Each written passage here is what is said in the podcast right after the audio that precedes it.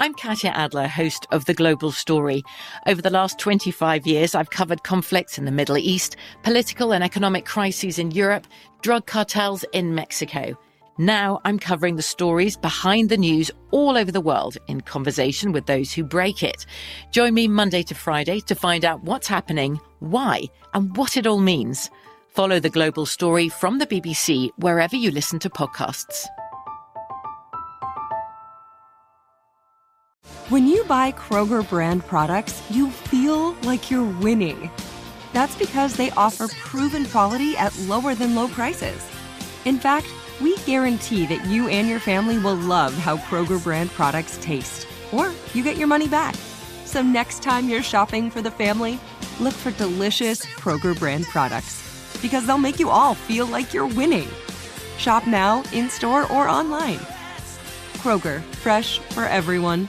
Hello, it is Ryan, and we could all use an extra bright spot in our day, couldn't we? Just to make up for things like sitting in traffic, doing the dishes, counting your steps, you know, all the mundane stuff. That is why I'm such a big fan of Chumba Casino. Chumba Casino has all your favorite social casino style games that you can play for free anytime, anywhere with daily bonuses. That should brighten your day a little. Actually, a lot. So sign up now at chumbacasino.com. That's chumbacasino.com. No purchase necessary. VGW Group. Void were prohibited by law. See terms and conditions. 18 plus. Hey, this is Christina Quinn. I'm the host of Try This, the Washington Post's new series of audio courses. The idea behind Try This is to become better functioning humans without having to comb the internet for countless hours. In our first course, we learned how to sleep better. Now, we're going to learn how to make our friendships stronger. I'll offer expert tips that are doable, and I'll keep it short. So let's do this. Classes in session. Find Try This from the Washington Post wherever you listen.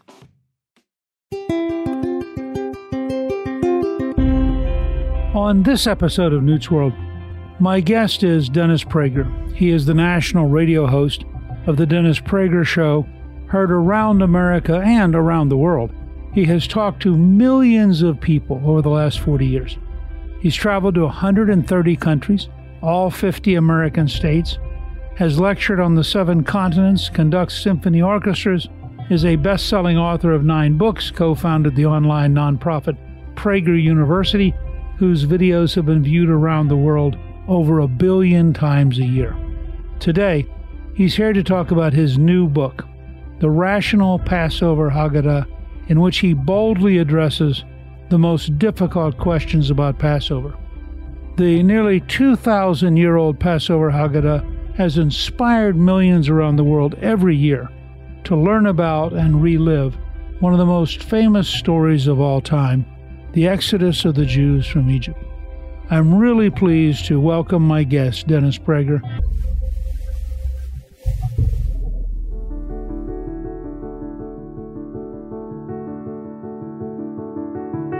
Thank you for joining me.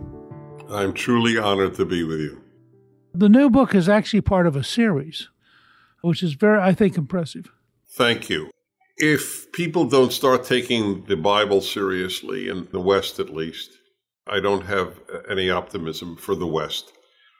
Not because God will punish us. I don't have that sort of belief. I believe deeply in God, but we will punish ourselves. If we don't get our values from the Bible like the founders did, whether they were Trinitarian Christians or not, they got their values from the Bible. That's why there's a biblical verse on the Liberty Bell, to give just one example. And so I feel a task to bring the brilliance of the Bible, the first five books specifically, because that's the basis of everything in the Old and New Testament, to as wide an audience of atheists, Christians, Jews, Buddhists, you name it because I know biblical Hebrew very, very well. And that's a tool for me to do it. And because I've been teaching it all of my life. This is not a biblical book. I call the Rational Bible. Genesis and Exodus are out. Deuteronomy is coming out later in the year. I took a detour to explain the oldest holiday in the world Passover, 3,000 years of observance. By the way, I just want to say this Mr. Speaker. No nation and no religion can survive the death of ritual. The fact that Jews have been practicing the same ritual for 3,000 years is a very big reason they have survived. That America has abandoned July 4th, Memorial Day, largely Christmas, Thanksgiving, Lincoln's birthday, Washington's birthday, the Pledge of Allegiance. It has abandoned ritual, and that is a major reason we are struggling to survive. So that's why I think this is so applicable to people of every background and every faith. Well, it's to me fascinating. We've been talking a lot here at Gingrich 360 about the degree to which the society has slid into lives and deaths of despair.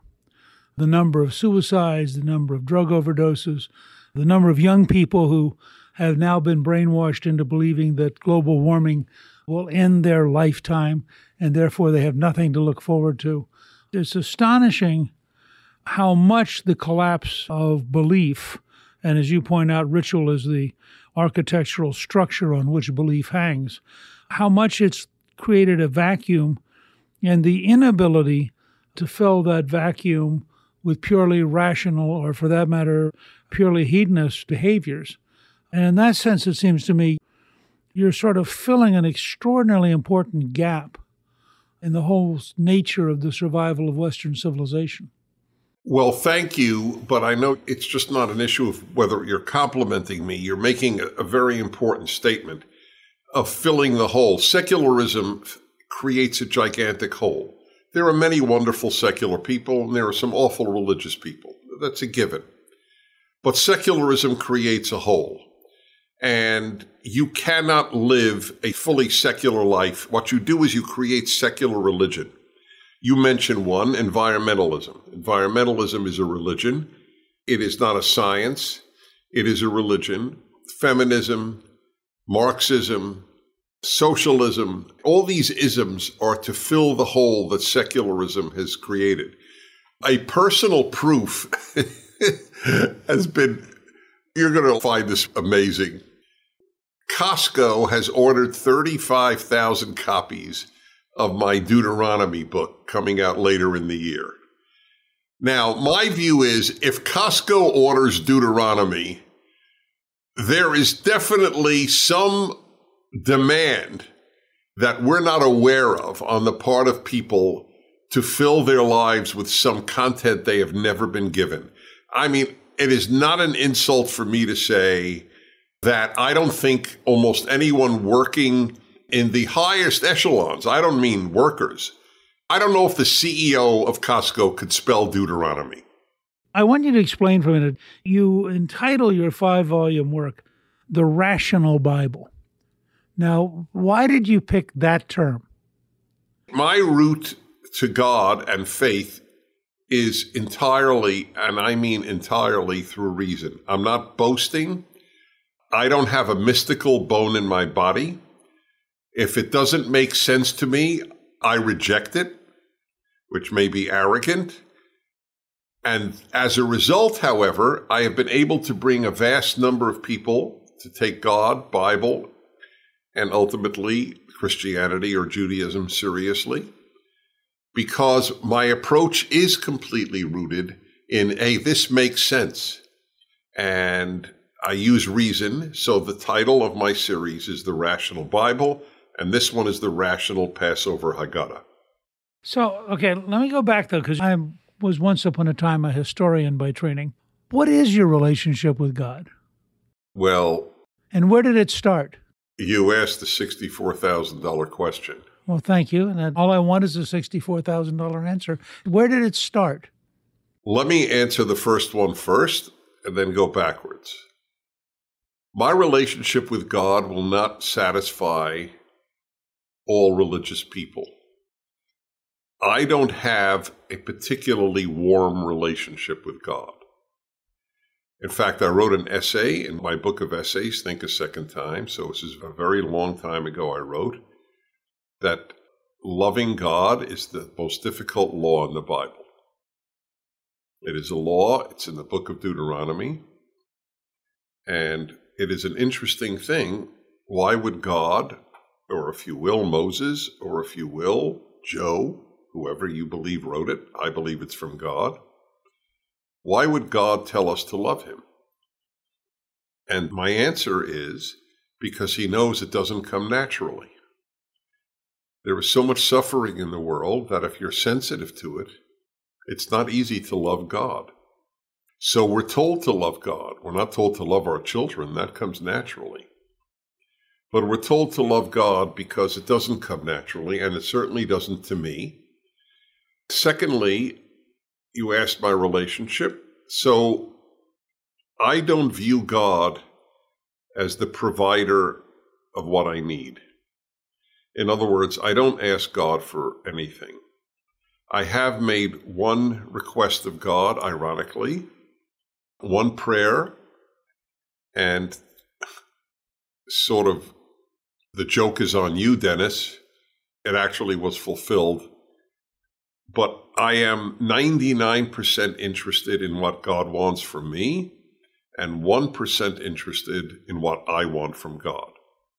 I am very preoccupied with what God wants from me, and I try to devote my life to fulfilling that. When did I start with God? I was raised in a religious Jewish home. It was an Orthodox Jewish home. I went to yeshiva, Orthodox Jewish schools, till I was 19. That's why I have such a solid background, biblical Hebrew, for example. And so there's no question that has played a role in my religiosity. Nevertheless, I have tried to do everything through it makes sense. And it does make sense. And I try to make sense of the most difficult parts of the first five books of the Bible, and that's why people read it.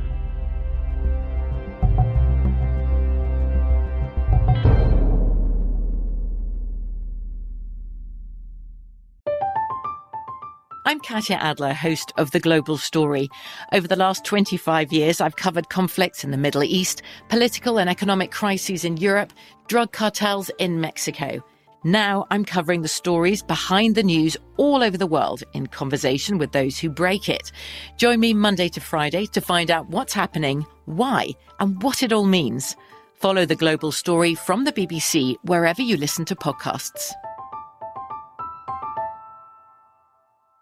Judy was boring. Hello. Then Judy discovered ChumbaCasino.com. It's my little escape. Now Judy's the life of the party. Oh, baby, Mama's bringing home the bacon. Whoa, take it easy, Judy. The Chumba life is for everybody. So go to ChumbaCasino.com and play over 100 casino style games. Join today and play for free for your chance to redeem some serious prizes.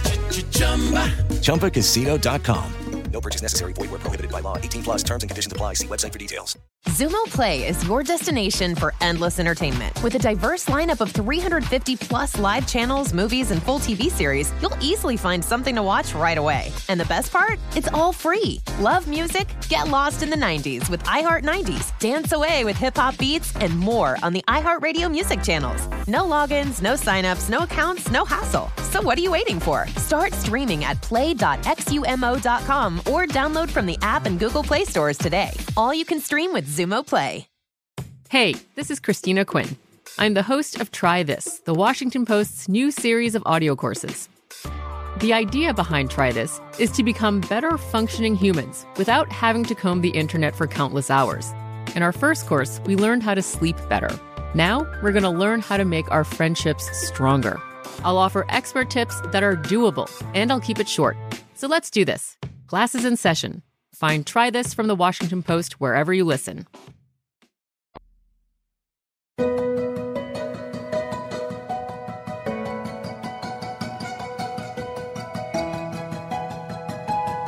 I find it fascinating because you drive home a fascinating point in your book that there are actually two parallel liberations occurring.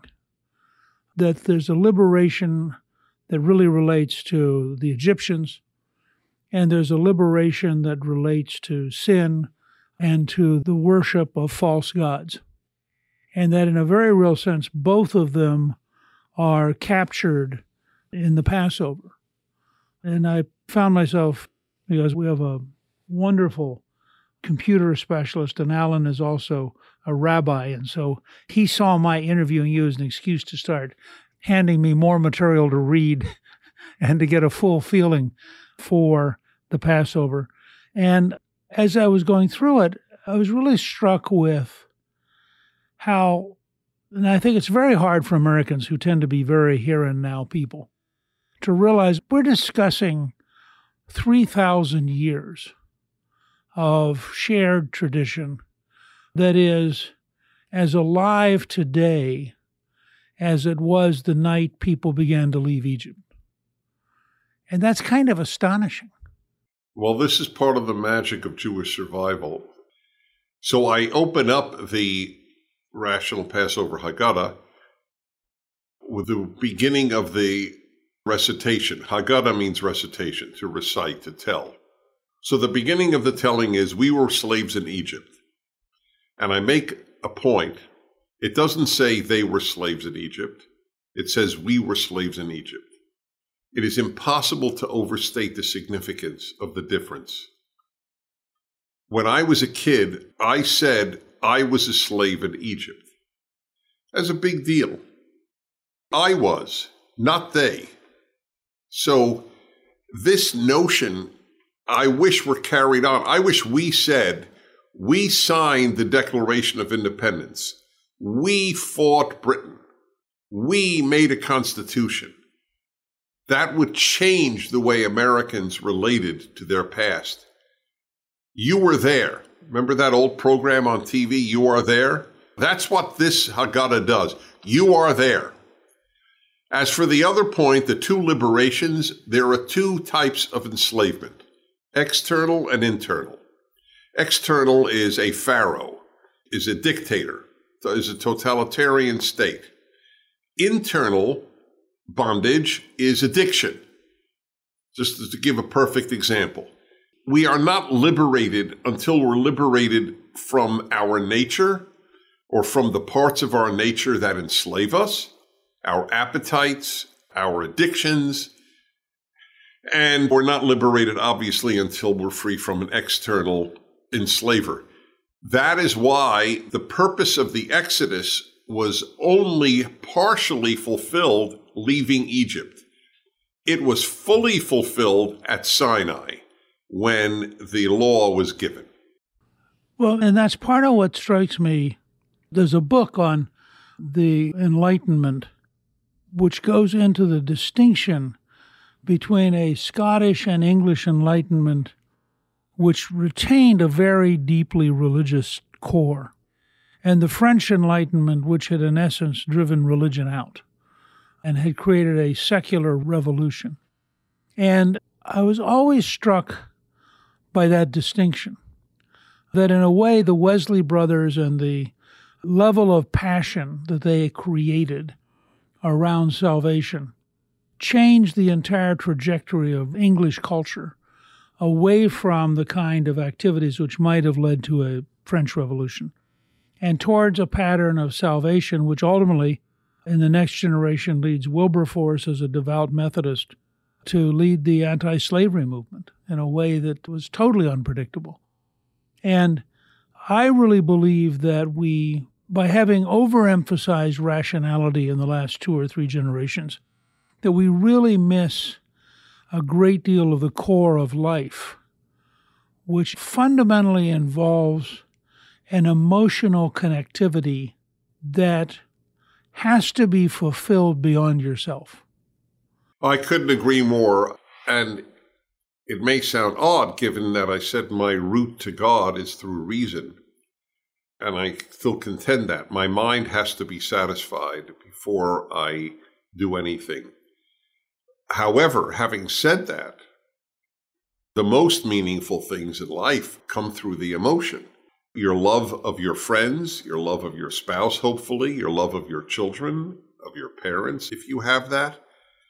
Love is emotional, music is emotional, bonding with other people in a community is emotional.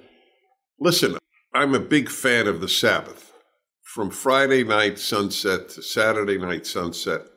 I don't read a newspaper. I don't listen to radio. I don't watch television. I just spend it with friends. Friday night Shabbat dinner with friends. I founded a synagogue in LA where I teach every week. And that goes through two o'clock as we have lunch together. Then I have my second lunch with friends I've had my Shabbat lunch with for 40 years. It is a highlight of my life every single week.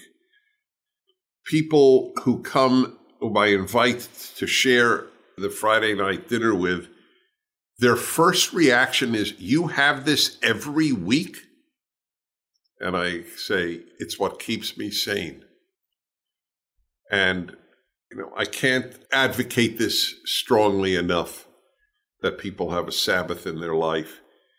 These powerful emotional bonds are a major source of my joy in life. But a component of that is that that also involves friends, that somehow you are participating not just in ritual, but you're participating in a renewal of a human bond which transcends your own individuality. I entirely agree. However, were it not for the religious component, I would not meet with them every week. We would all find reasons to be too busy that Saturday afternoon or that Friday night. One of my lunch friends is a psychiatrist. You know, I've just got to see some patients. There's always reason not to do it. I believe that God commanded me to observe the Sabbath just as he, I believe God commanded me not to murder. It's in the Ten Commandments. You have to have something of faith in your life. I meet with my friends because I love my friends, but were it not for the commandment of the Sabbath, we wouldn't meet every week. So, one of the points you make is that the process of Passover and studying Passover and the meaning of Passover is relevant to everyone. It's not just a Jewish tradition, but in fact, it has a meaning that is potentially accessible to everybody. Can, can you walk us through that just a little bit? The motto of my life with regard to teaching the Torah, the first five books of the Bible, and the, therefore the rational Bible, I've been teaching this for 40 years to Jews and non Jews. And I said before every class, Either the Torah speaks to everyone or it speaks to no one. The idea that any of this stuff only speaks to Jews is to me as absurd as Beethoven only speaks to Germans or Shakespeare only speaks to the English. Shakespeare speaks to everyone. Beethoven speaks to everyone. And my deepest belief is all of these texts speak to everyone. It is hard for me to imagine somebody reading my Rational Bible or the Rational Passover I Haggadah and thinking, gee, this doesn't apply to me. there are 4,000 reviews on Amazon of my Rational Bible series, and most of them are from non Jews. And people should read how it has affected their lives. There's a universal message or there's no message. So that's the reason I write this stuff. Well, and in a sense, it's almost the definition of God. Yes. If there is a God, then God relates to everyone. Yes. That's exactly right. There was never been such a notion that God only speaks to the Jews. Jews have never had that notion. I have to say, the Torah is critical of Jews. I'm critical of Jews, but I got to give Jews credit where it is deserved. There's no such thing as a Jewish God. God is universal. And God is God. Yes, exactly. so, but it's interesting. You do make a point from a historian standpoint that there are a remarkable number of details about ancient Egypt. Right. That sort of validate the probability that this was pretty close to contemporaneous in being written. When I write about the Torah, and here obviously I'm writing about Passover, which is from the Torah, the ubiquity of stuff nobody would know later on and has been verified by archaeology, for example, is really one of the many arguments I make for the authenticity of the Torah. Who would know this stuff later on? There are things in the Torah that are inexplicable. Torah, again, is the first five books. that are inexplicable without knowing ancient, let's say, Akkadian or Mesopotamian. And who knew that? People say, well, this stuff comes from the Second Temple period, you know, after, let's say, the fourth century BC. But they wouldn't have known about this. They were no more familiar with that stuff than we are. So, yes, I think there are many persuasive elements for the historicity of the events. But one of the questions you wrestle with, which is, I think, one of the hardest for people to understand, is that if God took the Jews out of Egypt, why didn't he take them out of Europe during the Holocaust? And why isn't he protecting people right now in Ukraine? That's right. I don't know of a better response than a rabbi in the 1950s, Milton Steinberg, I believe was his name. And he said something brilliant. He said it as follows The believer has to account for one thing the existence of unjust suffering. The atheist has to account for the existence of everything else. I find that to be incredibly insightful. I fully acknowledge, that's why I use reason. I don't have a mystical answer for the amount of unjust suffering. I have a rational answer, which is not emotionally satisfying, but it is quite rational, and to me, therefore, pretty satisfying. And that is what is God supposed to do? The questions are endless. Why did God allow the Holocaust? Why did God allow the Armenian mass murderers? Why did God allow Pol Pot in Cambodia? Why did God allow the Inquisition? Why did God allow slavery? Why did God allow a woman to be raped yesterday in the Bronx? The only answer is if you're really asking a serious question, then you want God to have deprived humans of free will. You want God to have made robots that could do no more evil than a flower can. But I don't want to be a flower. And neither does anybody who asks the question. They want to have the freedom that always comes with the possibility of evil. Now, there's a tougher question, and that is natural unjust suffering, earthquakes and cancer. I don't have an answer. Could God have made a world where it is not possible for a cell to metastasize? Where even if you walk out in the snow, you know, in a bathing suit, you won't get pneumonia or you won't even get a cold? Do we want a world where there would have been absolutely no illness, no possibility of illness? Maybe so. But I think people need to grapple with what they're really asking for when they ask the question.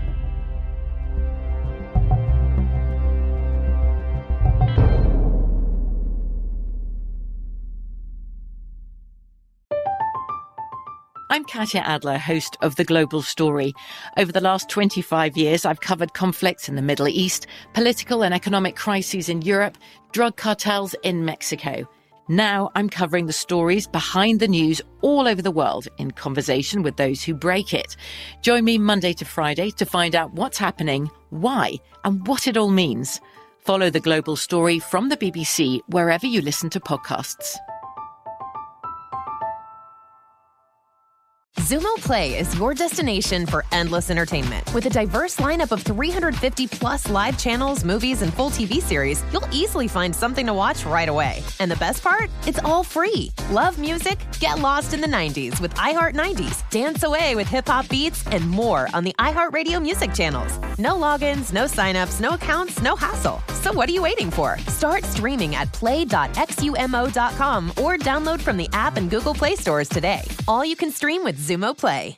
Xfinity has free premium networks for everyone this month, no matter what kind of entertainment you love. Addicted to true crime? Catch killer cases and more spine-tingling shows on A&E Crime Central. Crave adventure? Explore Asian action movies on Hayya. Searching for something extreme? Check out skating, snowboarding, and more on Fuel TV Plus, the global home of action sports. And find crowd-pleasing bops on iHeartRadio's Hit Nation playlist. There's new free shows and movies to love every week. Say free this week in your Xfinity voice remote. The 2024 presidential campaign features two candidates who are very well known to Americans, and yet there's complexity at every turn. Criminal trials for one of those candidates, young voters who are angry. The Campaign Moment podcast from the Washington Post gives you what matters. I'm Aaron Blake, and I'm covering my 10th election cycle. My colleagues and I have insights that you won't find anywhere else. So follow the Campaign Moment right now, wherever you're listening.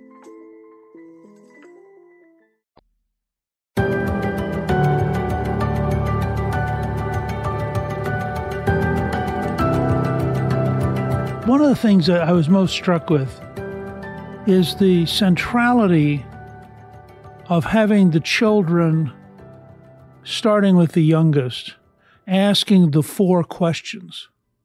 And it strikes me that it is so relevant to the mess the United States is in right now that I really was looking forward to just asking you expand upon why it's important for the children to be active participants. I will. Uh, by the way, I got to tell you, I'm very honored. You obviously read the book. yes. Alan made me. You know, the rabbi stands over you. He says, This you must read before you talk to Dennis. God bless Alan. That's fine with me. I don't care why you read it. I'm very, very pleased. I will answer you about the children. That's central to the whole thing. But just tell me why you feel it's relevant to the United States. Because for two generations, we have lacked the courage and the discipline to involve our children in their own civilization. And then we have been surprised that when they are left uneducated, that they drift back towards barbarism. Okay, I'm glad I asked. That's exactly right. So the Haggadah and the evening are dedicated to children. They are the centerpiece because it is a biblical law. Again, the Seder comes from biblical law that you have to tell your children about the Exodus. It's simple as that. Therefore, that obviously is central. And the other obvious point is that they are the future by definition. Young people are the future. Young people are not intrinsically more valuable than old people but they are the future. If you don't get the children, you lose your future. This is all cliches, but they're all true. So you're right. The ceremony centers around the four questions. And I remember reciting it when I was the youngest in the house. I was the younger of two siblings. And I said it starting probably when I was five years old. I didn't even know exactly what I was saying. I said it in Hebrew. And it's four questions. A, the kid knows the Seder revolves around him or her. B, the kid knows that the way to learn is to ask questions. That's a very, very, very Jewish thing to do. You ask questions. And that is the mode of learning. So the kid asks the questions, and the rest of the evening is in effect an answer. And the questions are all why is this night different from all other nights? That's how all four begin. We eat different foods. People are reclining, not just sitting. Hey, please explain all of this to me. And then my favorite part is not only are there four questions, there are four kids. The Haggadah says there are four types of kids the bad kid, the wise kid, the simple kid, and the kid who doesn't know how to ask questions. And you have to know how to address each one. And it's brilliant. They knew thousands of years ago this psychological sophistication. You can't raise every kid the same kids come out differently. But my favorite point, and this one I think is original to me, I certainly am happy to quote others. When I was a kid, I didn't understand something. Why is there no good child? There's a bad child, a wise child, a simple child, and a child who doesn't know how to ask. Where is the good child? I never got an answer, but life has taught me there is no goodness without wisdom. It's a wonderful statement. One other thing, just to go back to this for a second, because it's so historically amazing and so real. And I think that that's part of what we shy away from is coming to grips with reality.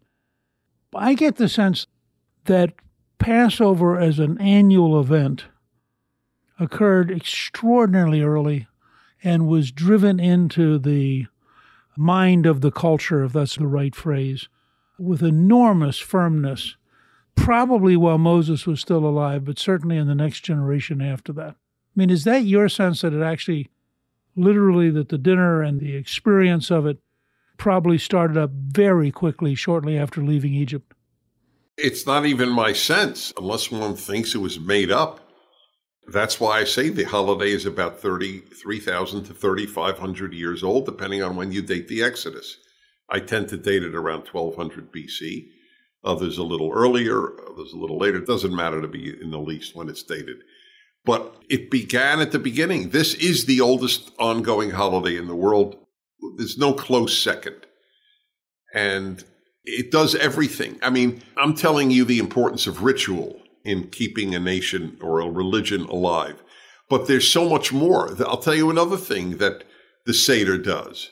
It inculcates in kids gratitude. The most famous song in there, the Dayenu, is all a song of gratitude. Well, God, thank you for doing this, because even if you had just done that, we would be thankful. And then he does another thing. Oh, thank you for that. And even if you just did that, we'd be thankful. it's a phenomenal song. It's a bit hyperbolic, but it makes an incredibly important point. And that is gratitude is the mother of happiness, the mother of goodness, and the mother of survival. So we're not grateful to the founders of America anymore. We may not survive. Okay, but as somebody who doesn't have anything like your knowledge, when I read that, I got sort of the reverse in the sense that it struck me it was building a layer cake of God's generosity. That you did this for me, and then you did this for me, and then you did this for me. I mean, it's an amazing list. All right, so we don't differ at all. That's exactly what it is. It's a layer cake of God's generosity. I'll live with that. But in any event, it teaches you gratitude. Well, it would if you were capable of being grateful. Yes, that's fair. One of the problems in the modern world is if you place yourself ahead of God. And this goes right to the core of the Ten Commandments. If you place yourself ahead of God, it's impossible to feel gratitude because you felt you were owed it. You'll like this then. One of my theories about higher education. I say this on my radio show often. Today, you get a BA in ingratitude, a master's in ingratitude, and a PhD in ingratitude. Yeah, there's a lot to that. I think that is part of the sickness of our current culture.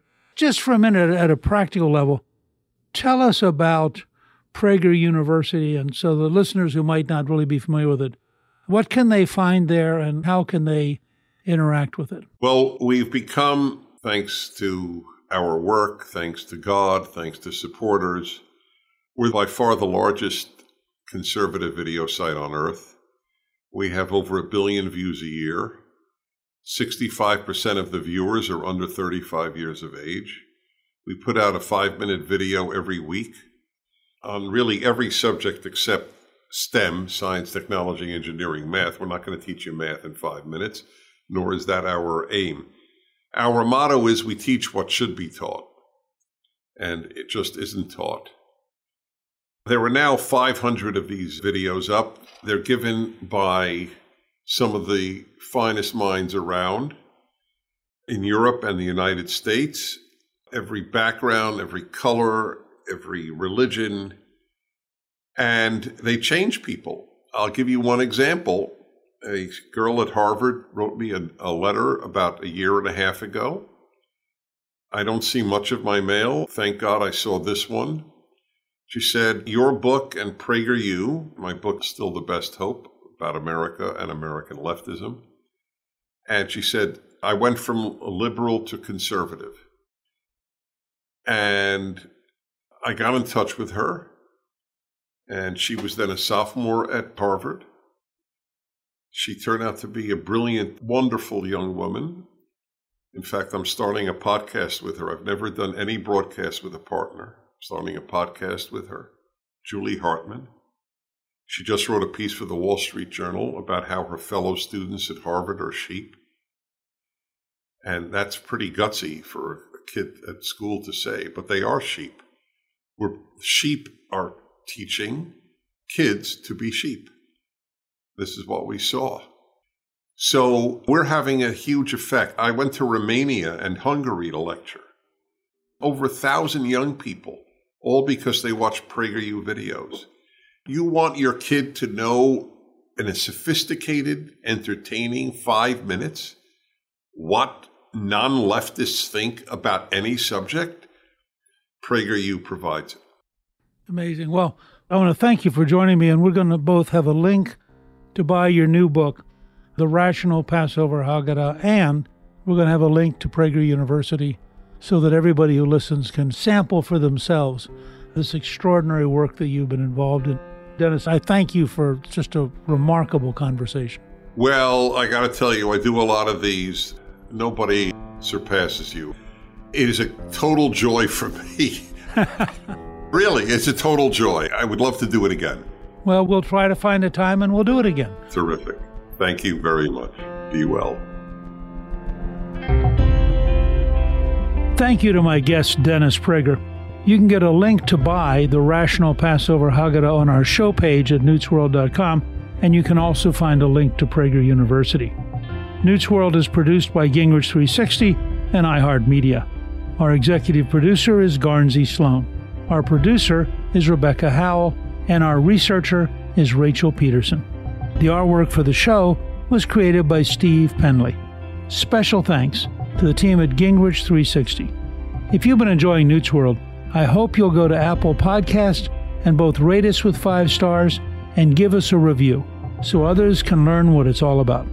Right now, listeners of Newt's World can sign up for my three free weekly columns at gingrich360.com slash newsletter. I'm Newt Gingrich. This is Newt's World.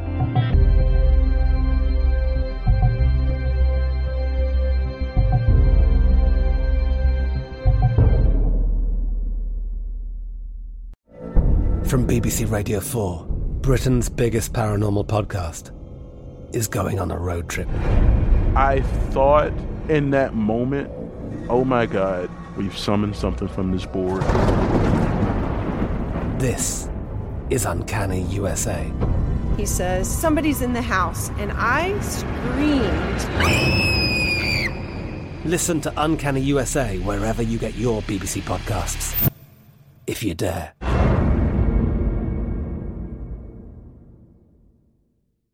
Xumo Play is your destination for endless entertainment. With a diverse lineup of 350 plus live channels, movies, and full TV series, you'll easily find something to watch right away. And the best part? It's all free. Love music? Get lost in the 90s with iHeart 90s, dance away with hip hop beats, and more on the iHeartRadio music channels. No logins, no signups, no accounts, no hassle. So what are you waiting for? Start streaming at play.xumo.com or download from the app and Google Play stores today. All you can stream with Xumo Play. Xfinity has free premium networks for everyone this month, no matter what kind of entertainment you love. Addicted to true crime? Catch killer cases and more spine-tingling shows on A&E Crime Central. Crave adventure? Explore Asian action movies on Hi-YAH. Searching for something extreme? Check out skating, snowboarding, and more on Fuel TV Plus, the global home of action sports. And find crowd-pleasing bops on iHeartRadio's Hit Nation playlist. There's new free shows and movies to love every week. Say free this week in your Xfinity voice remote. We are the voice of NASCAR. The green flag is in the air, and we are underway. The great American race. The Motor Racing Network.